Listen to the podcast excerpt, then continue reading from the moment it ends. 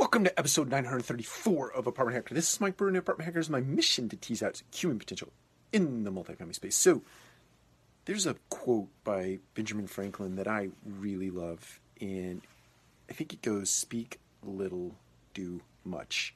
And it really is a testament to actions speak much more loudly than words do. We can have all the best intentions in the world, but if we don't follow through with those in terms of action, then they are not worth the paper they were written on or the breath it took to actually say them. So, my encouragement to us today, uh, as apartment hacker community members and multifamily passionatis, if you will, is to get out there and take action on those things that you uh, believe to be the things that need to move your business forward today.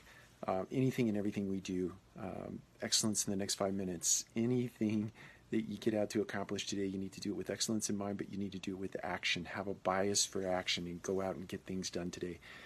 Be willing to make mistakes. I uh, I work with and for someone who uh, suggests that if you're, you know, in a given day, you should make a hundred decisions, and they're the lion's share of those are probably going to be wrong. But you're making decisions and you're moving the business forward and you're taking in information each time that you make a decision. You're getting a data point, and you can tweak your plan. You can uh, ship and iterate, but make a decision and move and take action, and just keep that movement going. And pretty soon you'll see that inertia will kick in, and you're doing more and speaking less. Take care. We'll talk to you again soon.